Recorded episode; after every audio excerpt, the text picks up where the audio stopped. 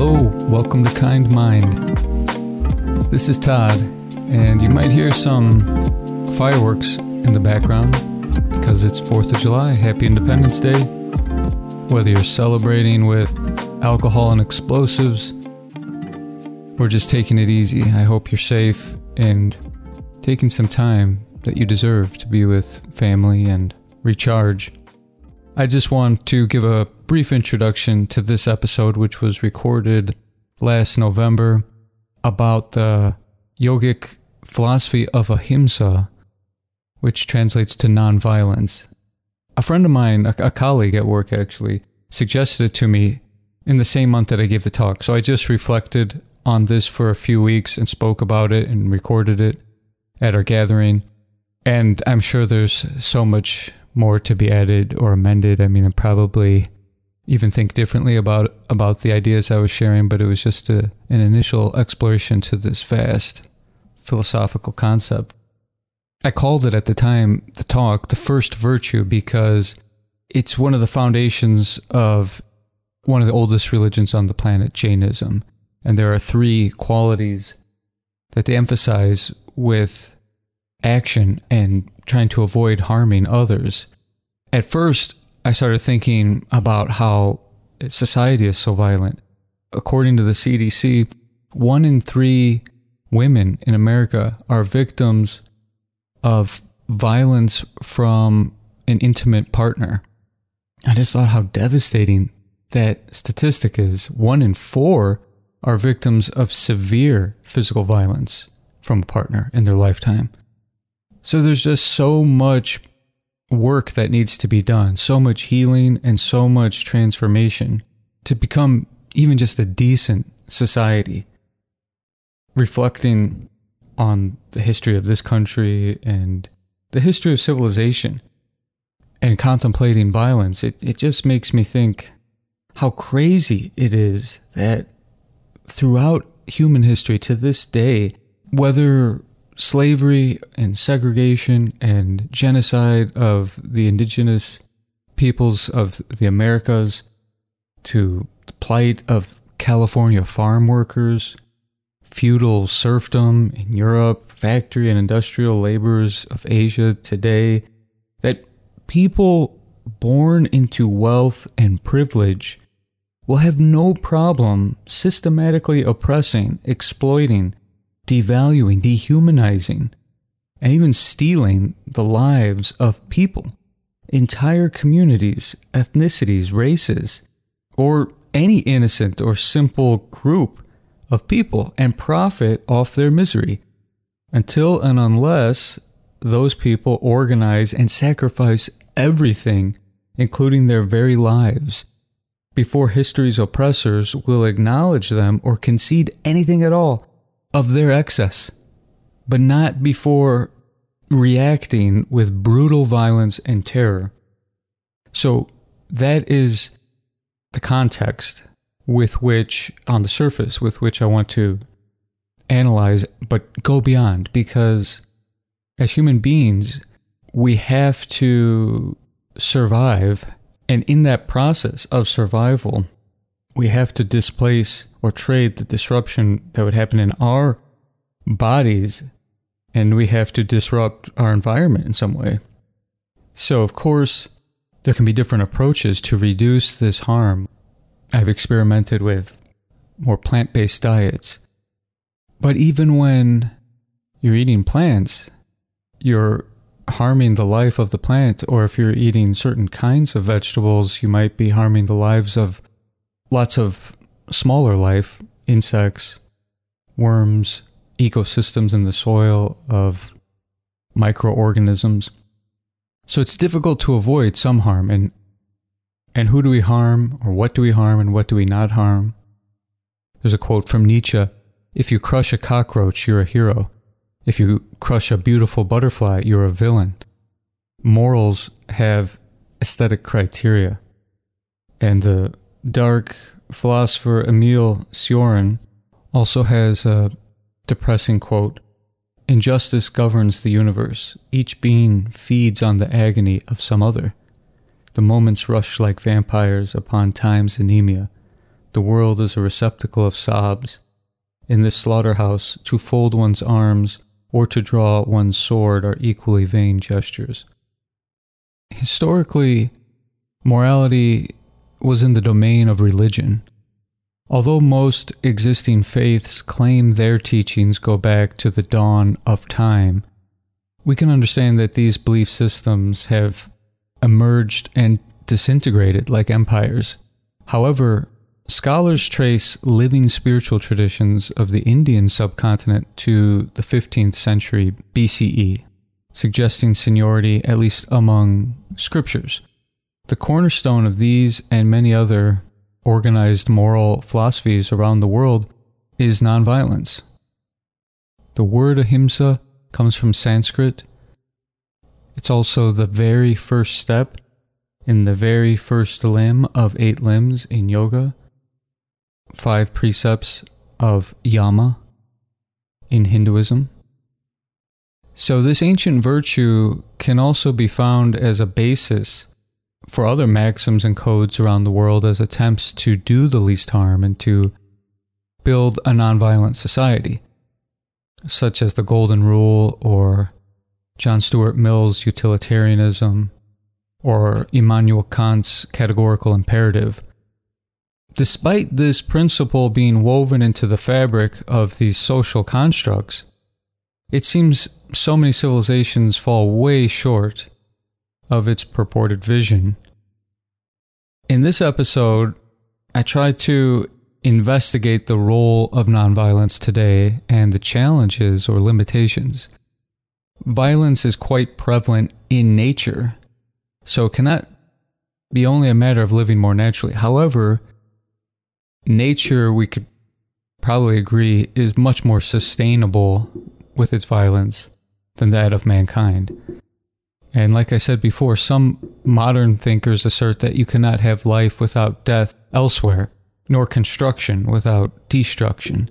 So, what about these other life forms? Or the case of self defense, or war, or criminal justice, disease, mental health?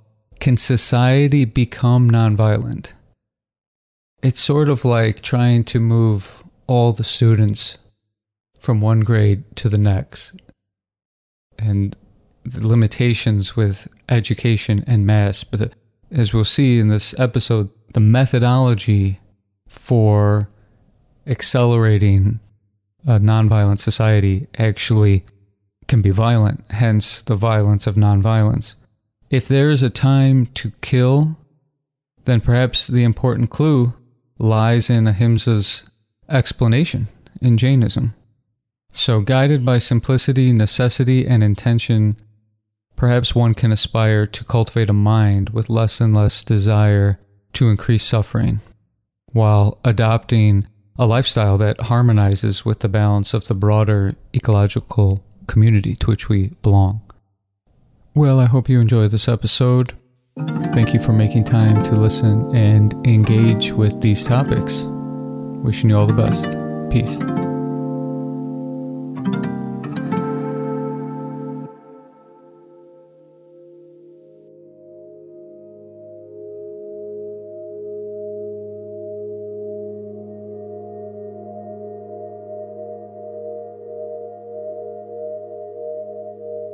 Called it the first virtue for the title of this group because it goes so far back in terms of a foundation for morality or religions. And it is a central theme in Indian religions that go back to 500 BC and beyond, like Hinduism, Buddhism, and Jainism. And it is the whole foundation of the religion of Jainism the preeminent spiritual leader of Jainism is known as Mahavira, which means great hero. And he was perhaps a contemporary of the Buddha, but this nonviolence is known as ahimsa in India. And again, we've, you know, we've talked about some other words that have this alpha privative or the prefix of a or an, which implies negation. So Himsa in Sanskrit means to kill or to harm or to injure. And, and therefore, the ahimsa implies what comes after. One grows in this quality of nonviolence after knowing no other way but to be hurtful and destructive. And when we pull this over into philosophy and moral philosophy, many thinkers struggle to find a way to exist as a human being without causing some harm. Our very existence requires maintenance and upkeep that complicates this picture. How do we eat? How do we survive? How do we live? How do we have homes? Without killing, without destroying, without disrupting the ecosystem around us. And now, I mean, we're in a situation where I think if you ask anybody, do you think we're headed in the right direction? Right now, I don't. I, I don't think people see it that way. What, whatever they think about the past, right now feels like we're in a precarious situation going forward. That's with society. That's with the environment. That's with things like climate change. Something about the way that we live and relate to each other and to the natural world seems unsustainable. So I do think that there is a lot to be gained by going back into some of these ancient concepts and seeing what we can draw out of it. Because if we think that nonviolence is just a matter of being more natural, other complications arise because in nature you find all kinds of violence. Animals are very violent towards each other. There's aggression and power and dominance and rape in the natural world. And something we're going to consider tonight is the difference between killing and cruelty or harming and cruelty. There's a quote from Dostoevsky's book, The Brothers Karamazov, I wanted to read that speaks to this. People talk sometimes of bestial cruelty, but that's a great injustice and insult to the beast. A beast can never be so cruel as a man, so artistically cruel. And then the Ivan characters talking about how some invaders treated the people they were conquering by killing the babies and tossing babies up in the air and catching them with the, their bayonets, or getting a baby to grab hold of the, their pistol like you would a finger, only to get it to smile before shooting the, the infant. So, you know, just these kind of acts, uh, you know, like seemingly evil acts, and how much thought goes into it. So his point was that, you know, a tiger would never do that. It would, it would maul you, but it would never plan like, like that. This idea of nonviolence in Jainism hinges on a belief that there's a soul in all life. This is actually a little bit different than Buddhism because you may remember in the past we said that there's a doctrine in uh, the Buddhist teaching about not having a self or anatta. So if there's no self, then there's really no soul that you're harming. So we'll come back to that in a second. But in Jainism, they do believe that there's a soul in all life. Not just that there's a soul in other living things and other people, but that it's also your soul, one soul, or the same spark. So basically, this becomes a principle that evolved around the world as a golden rule. That idea in the in the Christian gospel, even that not to do uh, to do unto others as you would have done unto yourself. And in Jainism, it's because you are actually doing it to yourself. You might not see it that way, but then this gives um, like a little bit different framing for harm or violence because we harm ourselves all the time and we do it for different reasons. Reasons when we exercise, we're destroying ourselves and rebuilding them. There's a certain amount of harm that we uh, inflict on ourselves, or re- or restraint, or uh, discipline that could be seen as as, as harmful or hurtful. And we also do that with people we love, with our families or raising our children. We set limits and we try to train that way, and it's, it doesn't always make them happy. So the idea here, though, is that when a person's becoming more adept at this quality in Jainism, they're moving towards liberation. So it's a path towards enlightenment. Mahavira is a teacher in this tradition. He's known as the founder, but he was supposedly the 24th in a lineage of masters. He just, I think, helped spread this philosophy of nonviolence. His journey is somewhat parallel to the Buddha's. Maybe the stories are intertwined due to mythology. And I mean, you find a lot of similarities in different legends. But he spent 12 years wandering in the forest. I think the Buddha spent six years. And in his 13th year, he had a, he had a great awakening. Along this journey, he's realizing or feeling his soul or his spirit in more and more life. So he becomes more and more peaceful. And this becomes a path that he shows others can follow. And Mahavira was so peaceful and so simple, he had nothing. He had no possessions. He had no clothes, even. Supposedly, in the stories, he was just a wandering, naked ascetic. He never even took anything for his body. But nature in the stories would work with him to protect him, to care for him, to look after him. But he was largely indifferent because he just felt his spirit everywhere.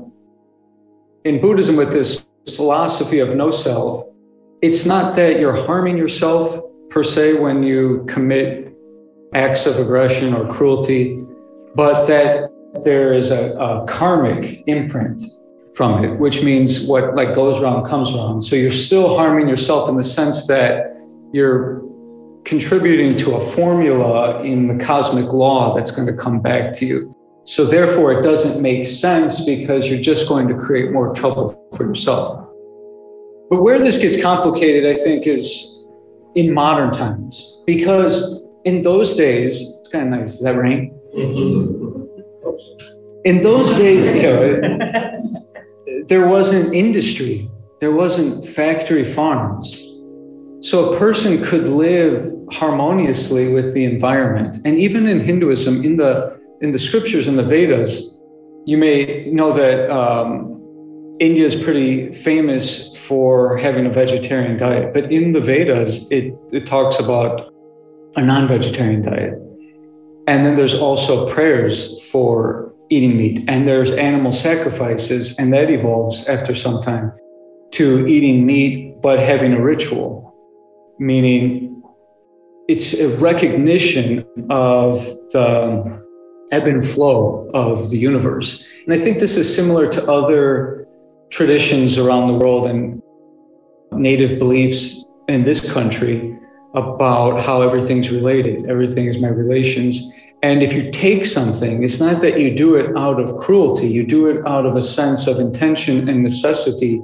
And you might do it with a prayer or with a sense of gratitude, even, even if it's just a feeling. When I was in India, I started to see, you know, other monks living this way. And it was inspiring. It was just like a moment before plucking a fruit from a tree or a flower to take to a temple there would just be a moment of recognition that I'm disrupting the environment, but I don't know how to exist without disrupting the environment.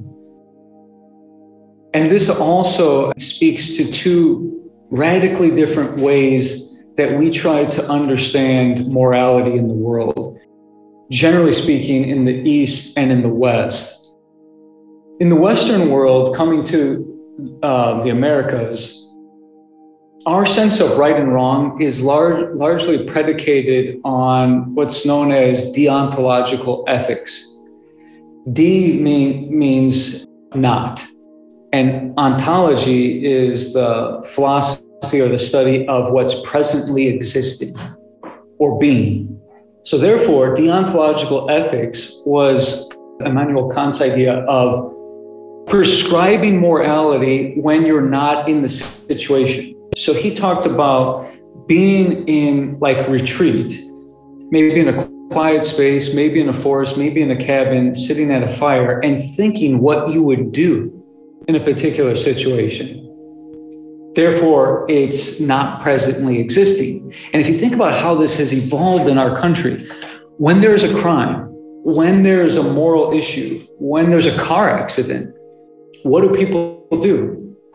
They dispute or debate or they try the case, either amongst themselves or in the courts, to see is this right or wrong based on what we already thought about what's right and wrong in a given situation like this?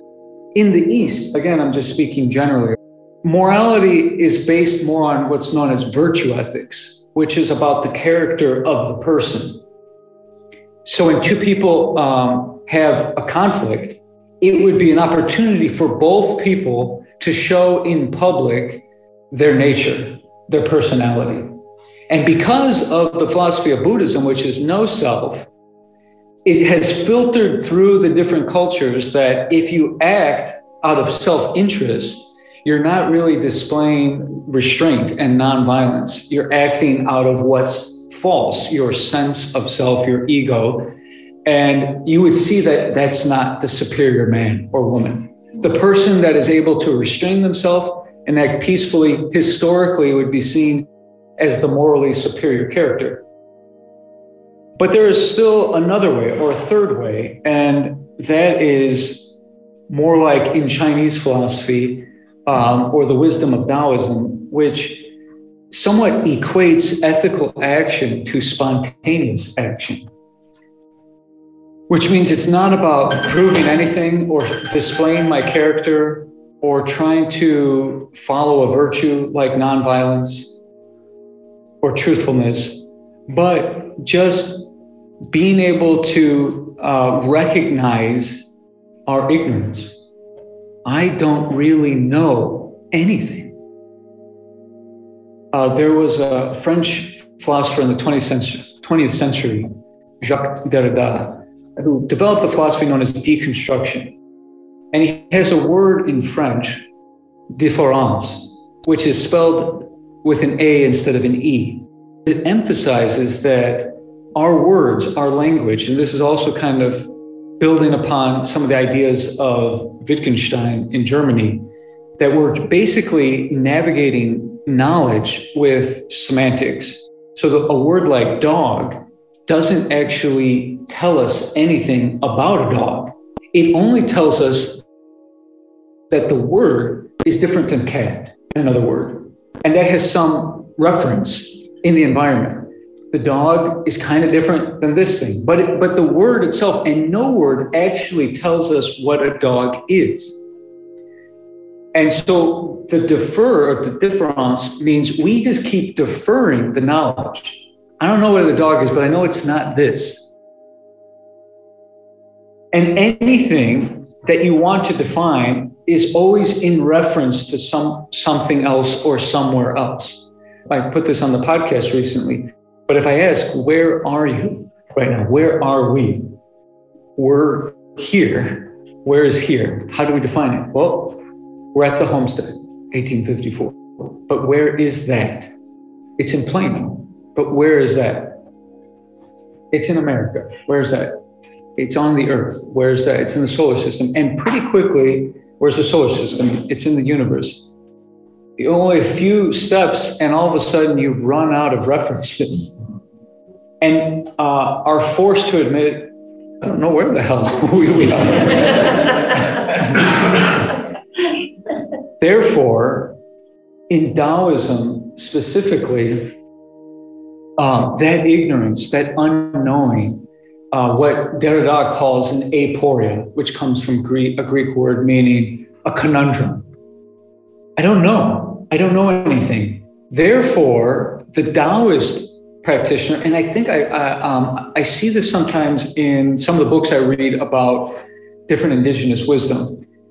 There is something intuitive or spontaneous that comes if a person didn't think they know.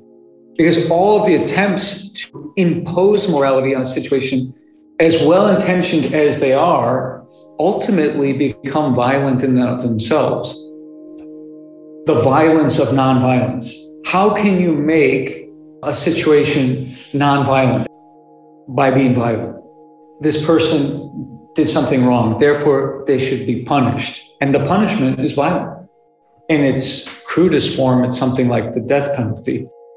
But another way that we cope, according to Derrida, with this ignorance is by binary thinking. Binary thinking helps us to cope with the lack of references that we would have otherwise. So we just go, it's left or it's right, it's white or it's black, it's up or it's down. And then another problem arises from the binary thinking, which is a privilege for one or over the other white over black, male over female, young over old. Even something as simple as, or something seemingly as obvious as equality and inequality. It can never be as simple as it feels or as it sounds. Because if you took a family of seven, two parents and five children, if there was equality in the family, five sevenths of the decision making would be by the children. But most people would say, that's, I'm not going to do that. But they'll go on and on preaching about equality is everything. And yet you're neglecting the wisdom of inequality. Not that the world should be unequal or anything like that, just that it has its place.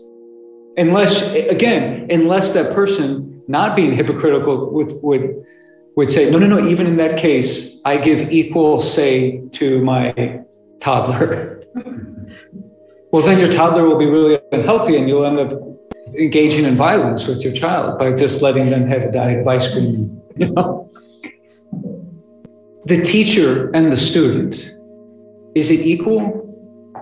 Should I get to equally decide uh, in my classes when I go on to the next lesson what my homework should be, when I'm ready?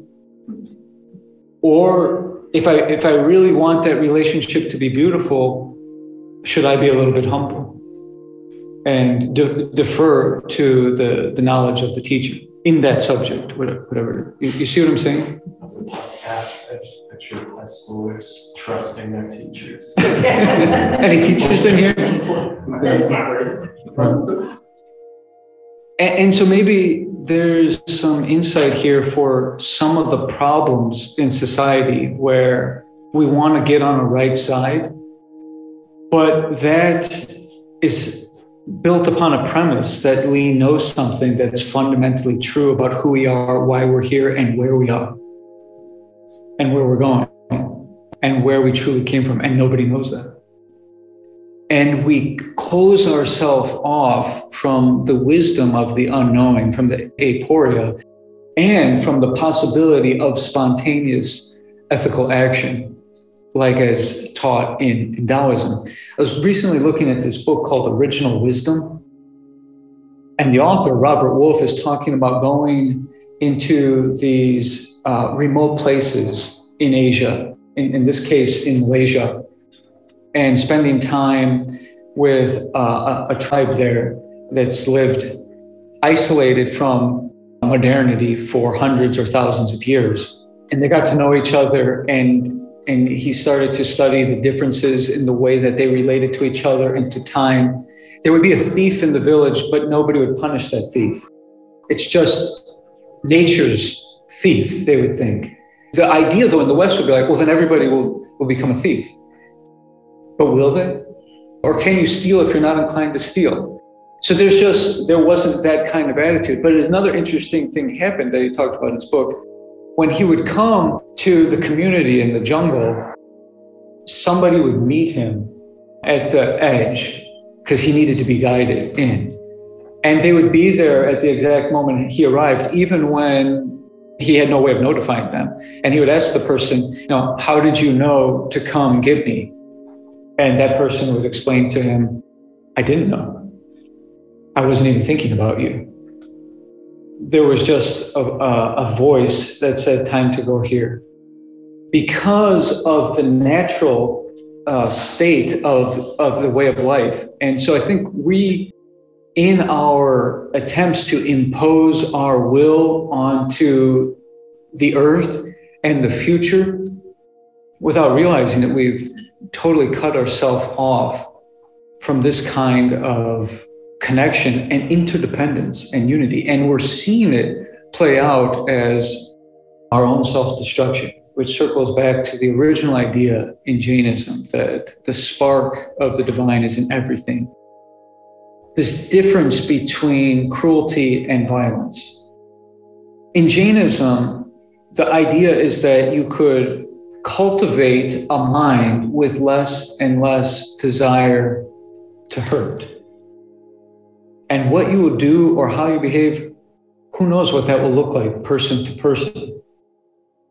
But there may be harm that you engage in. The question of war, the question of self defense, and so on comes up. But somebody who I think embodies nonviolence, they may be in war, they may be killing, they may be defending themselves.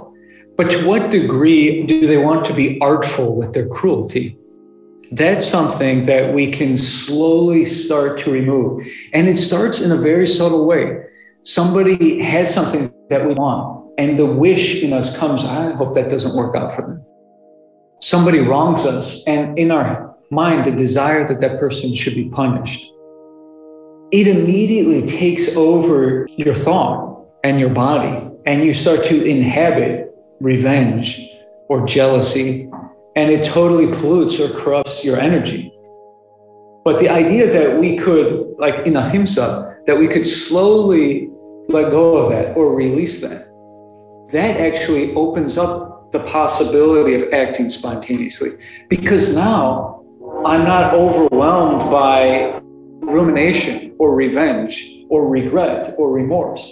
I just stay reconnected and re inspired by the present moment. And in this way, I think about practicing nonviolence in the same way that I make music. I think nonviolence is an art in of itself, just like cruelty is an art. But we all have different capacities when it comes to being nonviolent. We're not all going to be virtuosos like Mahavira, or the Buddha, or even Martin Luther King or Gandhi that could organize symphonies of nonviolence. That's not the point. The point is, we know we love music. We know that we need music, most people. And you want to sing to it, you want to dance to it, you want to work to it, you want to make love to it, you want to create to it. And it's okay that you're not going to be a famous musician, or maybe you won't be a musician as an occupation. Similarly, we make food, whether we want to be a chef or not, or whether or not we consider ourselves great cooks, we know we have a right and we need and we want to make food and to eat. So, similarly, we can experiment and create nonviolence around us in our thought, in our words, and in our actions in our own way. Therefore, it doesn't make too much sense for me to get so entangled with how somebody else should be nonviolent. Uh, and the whole idea here, again, is self discipline. That's why it has the, the word that connotes negation or absence of. And in music, we seek out musical stars and talent. We have game shows now where we find the talent as strange and silly as that is. But why can't we also seek out and ennoble nonviolent prodigies?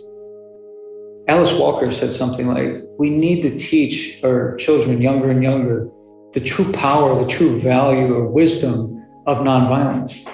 That you don't have to act from a place of revenge, jealousy, that you can feel and validate these things and you can release them. And then you do what you need to do to survive. That's a, that's a totally different subject, I think, than the wish to harm, the wish to hurt somebody, the, the prayer for somebody to come to ruin. I think we all feel it at one time or another. I, I know I have. And it can just be so hard to release. But it's toxic for us, right? And Mahavira, I think, was showing this is a way up the mountain. It's not the only way. In yoga, it's the very first precept of the very first limb of eight limbs, ahimsa. The first limb of yoga is yama. Yama is the god of death. So yama means what not to do, what to kill, or what to end, what to die, let die. That's lying, that's stealing, that's hoarding, that's uh, desiring to hurt people, ahimsa. And then the next step is what to do. Surrender to the things you can't control, do some penance, some self discipline, do some austerity, do some self study, purify your mind and heart, that's saucha, be content, that's santosha. And those form the foundation of yoga. And people skip over this because there are other aspects of yoga, meditation, uh, asana, the postures. But I love this idea that the very first precept is trying to be kind, as kind as you can, starting with yourself. We can be so cruel to ourselves. We could say things to ourselves that if you said it to anyone else to, about them, they'd be done with you, you know. But we do it over and over to ourselves. And I think Patanjali, the uh, author of Yoga Sutras, where we get all of this philosophy of yoga. I think he precisely and purposefully chose the word limb for the Ashtanga, which means eight and limb, as opposed to eight steps uh, or eight rungs of the ladder of yoga, because it's not, again, this is more of a Western idea methodical, linear, step by step the limbs of a person mean you can reach me through this hand, to this hand. If you touch my foot, you've touched me. If you touch my head, you've touched me. The point that Patanjali was making in yoga was that this is a way to unite. And that's the meaning of, of yoga, uniting with your spirit. Yuj is the root word. You could get there through ahimsa, like Mahavira or you could approach it any other way in, in the eight limbs. You could meditate and meditate and meditate and awaken, but we're all different. And that's why there are different limbs, because some people can't be still.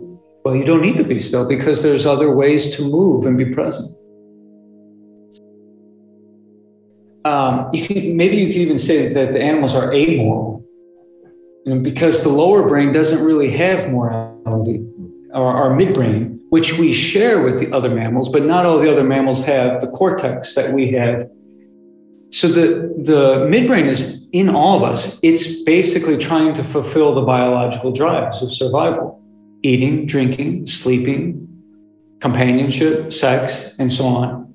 But in the cortex, uh, you have a mechanism that can mitigate or assuage the, the lower propensities. And it's not to say one's good or one's bad. It's just that there is a, a communication happening. And in the higher cortex is where we get ideas. I would emphasize ideas like morality, like consequences and things like that, like the deontological ethics. What would I do, or what would the right thing be to do in a situation like this? I think the Buddha made a distinction between nonviolence and pacifism, and that they're not the same thing. So there may be a course of action in situations like this. And I think this also applies to war. Well, one of the, the, the main epics of India is the Mahabharata, which is all about a war. And the idea that there are situations where you cannot avoid harm they're going to harm you or they're going to harm your family or harm the environment. And by not doing something, the harm increases. By doing something, some harm increases.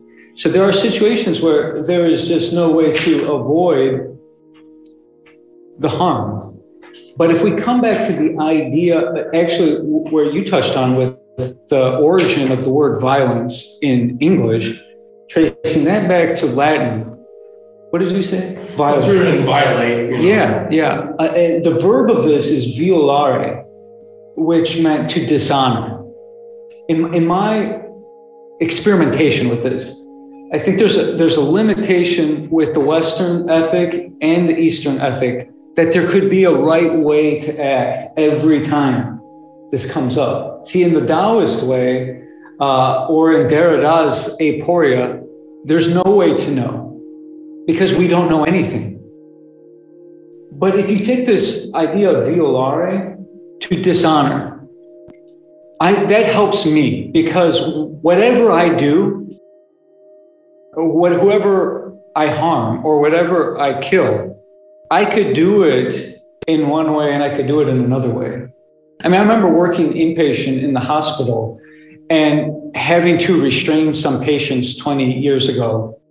And it's not, for me, it was not a pleasant thing to be a part of. If you could go through the day without having to to put your hands and forcibly hold down a patient, you would I would prefer that. But not everybody was like that. Some people like enjoyed the, the thrill of being able to take somebody down. So I mean I saw that as not very honorable way to carry out the necessity of safety.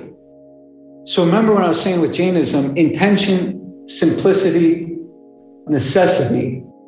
And we can do those things without the attitude of cruelty, without the, the attitude of violation or violare.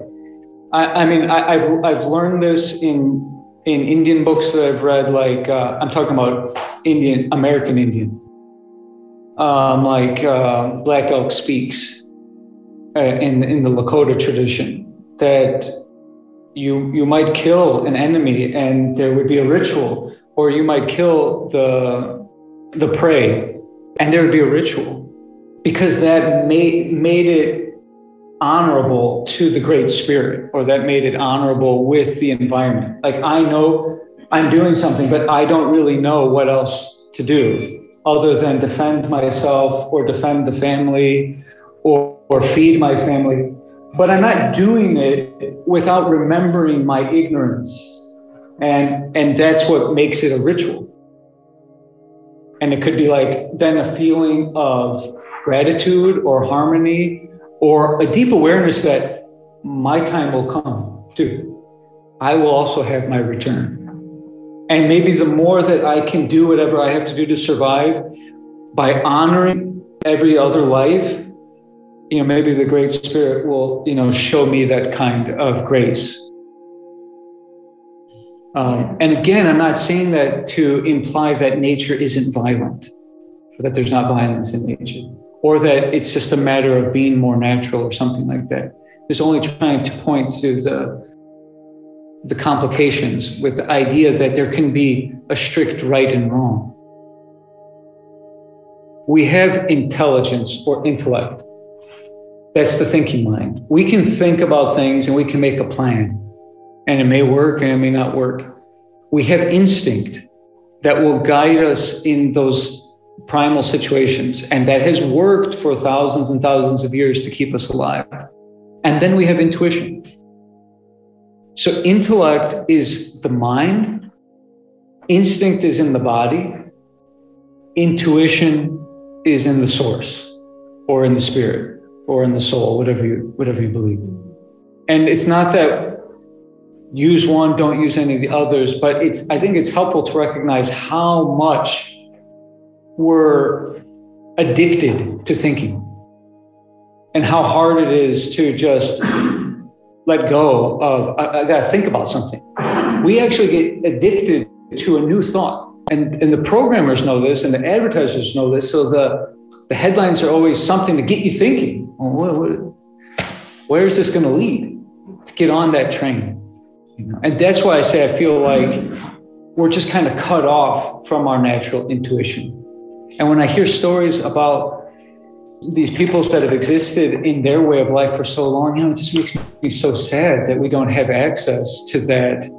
But but the one comforting idea uh, behind all that is if there is intuition, there's still intuition.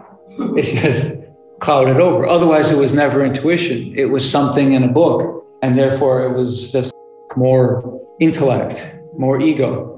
But if there really is intuition, then it's there whether it's clouded or not. If there really is a sun, then it's there whether there's clouds or not.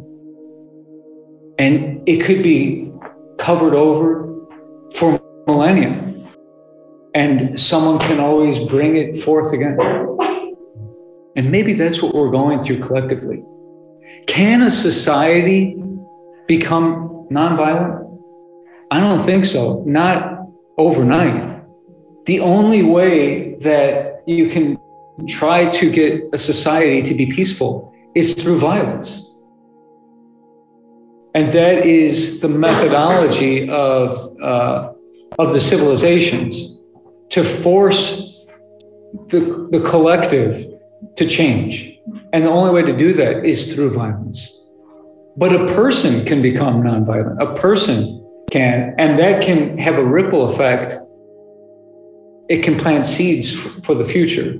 All of the tools that we think about to curb violence, I caution people to think about how violent the tools can be and how they can be weaponized in the binary thinking against the unprivileged.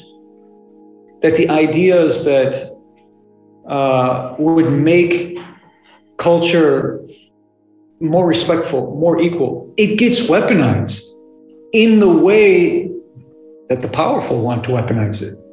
Who the elite want to, when they want to wield the corrective instrument.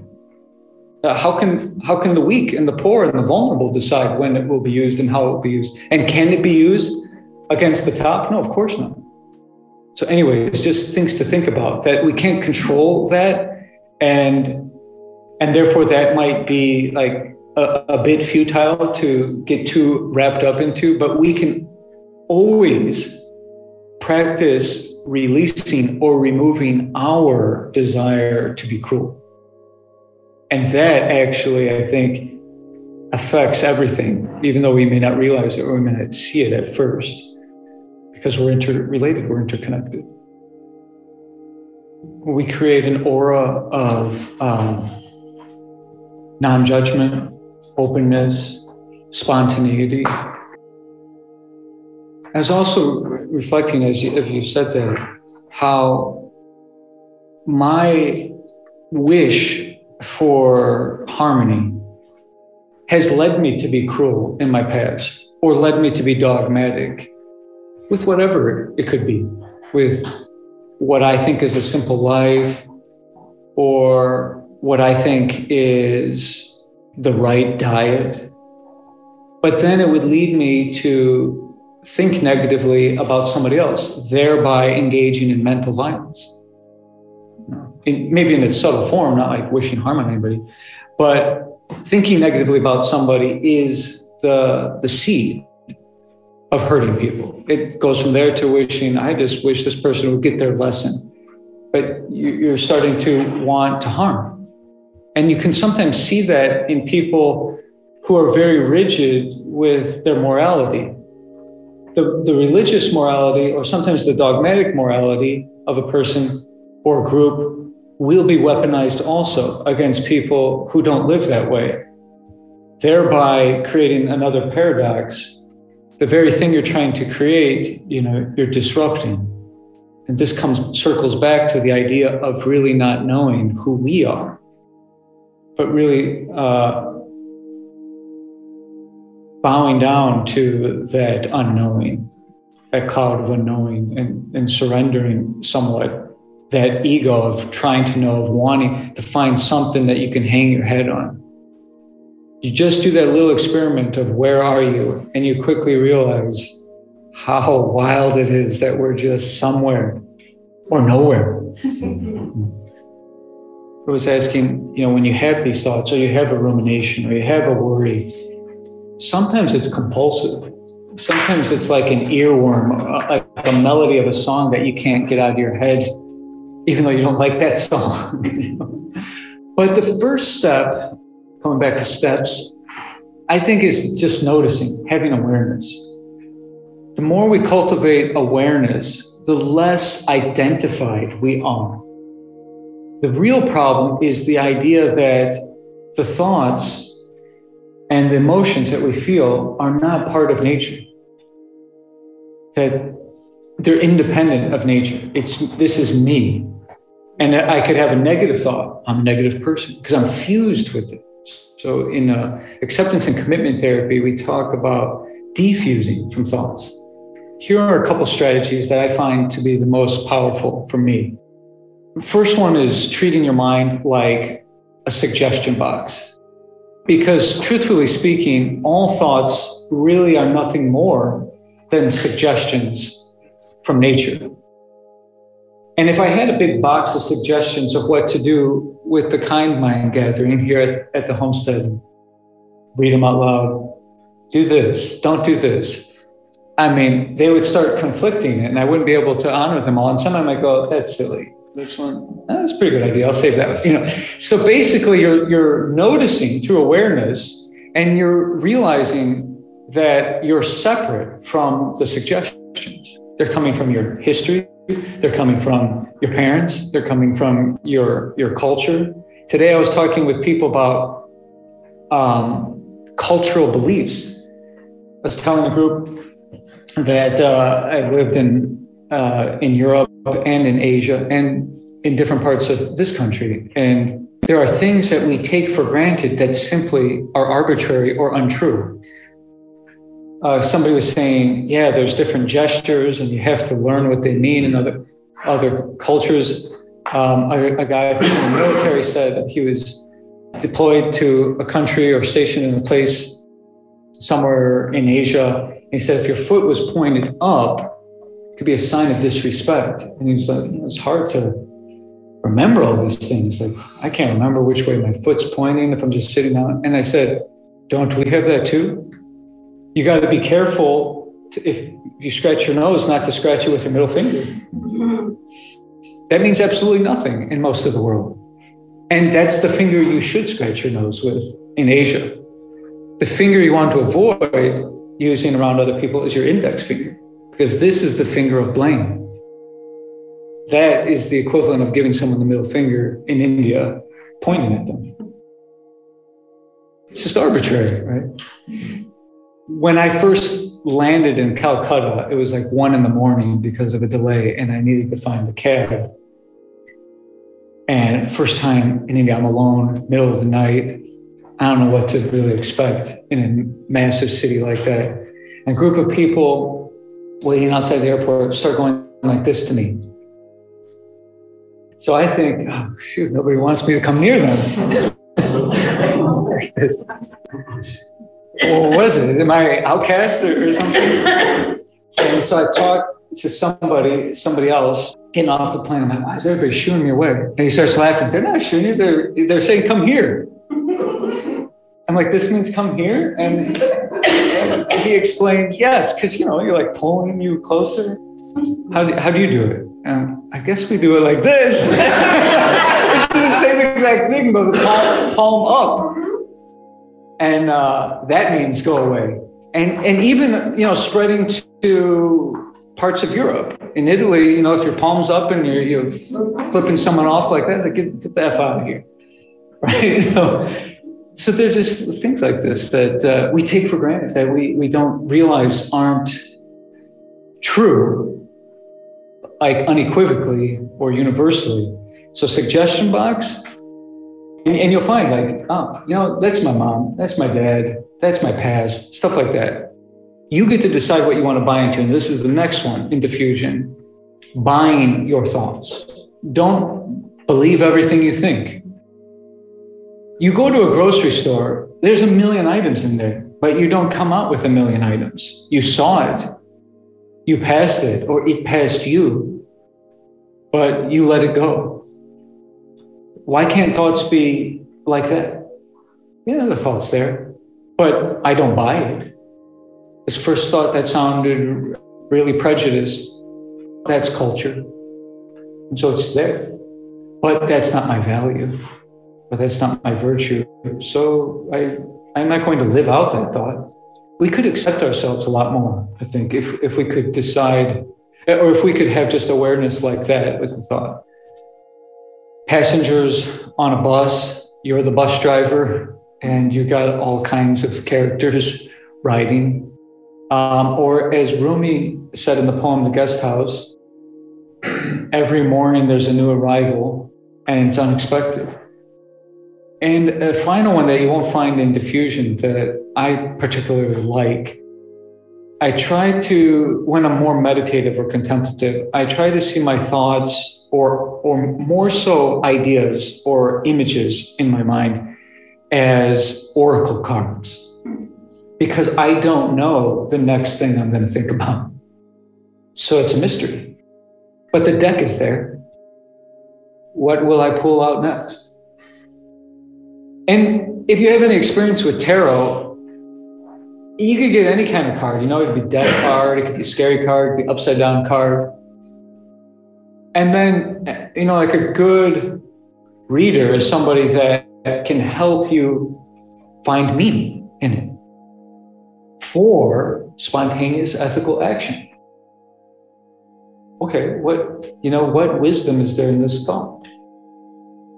Doesn't mean it says anything too deeply about who I am or that it's, uh, it's prophetic or anything like that. Uh, but I think the, the best kind of readings aren't like making predictions. They're just like, so, you know, what, you know, what do you feel when you connect with this energy or this image, when you think about that intimidating character or whatever it is? So, anyways, that's, yeah, I think that can help a lot of us. The main thing is to remember that our thoughts are like clouds. When those clouds gather, they form weather, which is like our mood. Mood is built on thoughts, weather is built on clouds enough clouds come and it creates a front. Climate, what weather does over time, climate is like personality. If you try to tell someone what my personality is, you say, I don't know, he's open minded, hopefully. that doesn't mean that if you find me in any moment, that's what I'll be doing. It just means that you think if you're around him enough, that you, you probably get a, dose of that. Or, or, or on the flip side, you know, he's kind of rude but will I be rude if you just happen to spot me somewhere? Even people we think are mean. It's just like climate. Would it be accurate to say, you know, this part of Illinois is, yeah, it's like sunny and 60 at the end of November going into December? No. So you can't trust climate. I mean, you can't trust climate as a way to determine what it's going to do today. But all the while, the sky is like consciousness. We say that the sky is gray, but the clouds are gray. If you could go past the clouds, the sky is always the same. And that is the, the insight to be experienced by noticing thoughts. Meditation, or I should say mindfulness, starts with paying attention to things that are safe. Like, oh, I can, you know, watch the birds for a minute, and I can feel the breeze. I can look at the snow or the trees, and then I can watch my breath. And then I can look at my thoughts. And in time, everything becomes the object of observation. And the thoughts then aren't too different than other things happening in nature. And you are less identified with the thoughts and the body and the sensations of that. And you you're more connected with presence and awareness. Uh, Kim, you, you're going to share something. Um, I was going to ask. So, if you think about Taoism and like the kind of the yin yang symbol, and so every so like we like as a community like double down on being like non-violent, and somewhere is a group doing the exact opposite, right? So, how do you think about that? I think that makes sense. But I also think that, well, if you look at the, the Taijitu symbol, it's got how many parts? Four. Yeah, so the, the paradox of I really want to be nonviolent. And some more controversial uh, teachers in the 20th century, like Osho, would criticize the nonviolence of Gandhi, saying, but Gandhi will not hesitate to um, harm himself to his fasting. So, in his desire for the nonviolence, in the he has to balance that with a certain amount of fasting. So, there's some seed of violence there. Uh, I, am not saying what I believe about any of these things, but there's a fifth part of the symbol, and that is the circle. It's not really recognized as a part because it's kind of invisible, but it is in a circle, right? And the circle is thought subtly to be the containment, to be awareness, or to be just the, the presence the unknowing presence or the aporia. I don't know, but there's, I just perceive this swirling stuff. Or the fact cyclical? Cyclical, circular. There's no side to a circle. There's no left side really of a circle or right side. There's no true up or down on a circle. And what was I saying before, referencing uh, Derrida, that the binary thinking is just a way of coping there's a, there's always a competition between the yin and the yang within ourselves, within the society, uh, in the perennial uh, revolution of the pendulum of everything. As we move right, the the momentum is building to go left. We don't see it, we don't realize it. Same with your life, as um, you know, when your body's unhealthy, it's building momentum to be strong when you retreat, you're building up the strength to go ahead. And when you sleep, you're recharging to be active. When you're active, you're building up the momentum to collapse.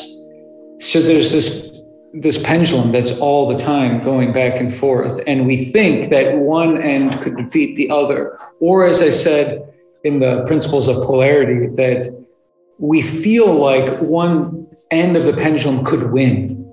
The right could win, uh, wrongness could win, evil could win. And we get really obsessed with good and evil.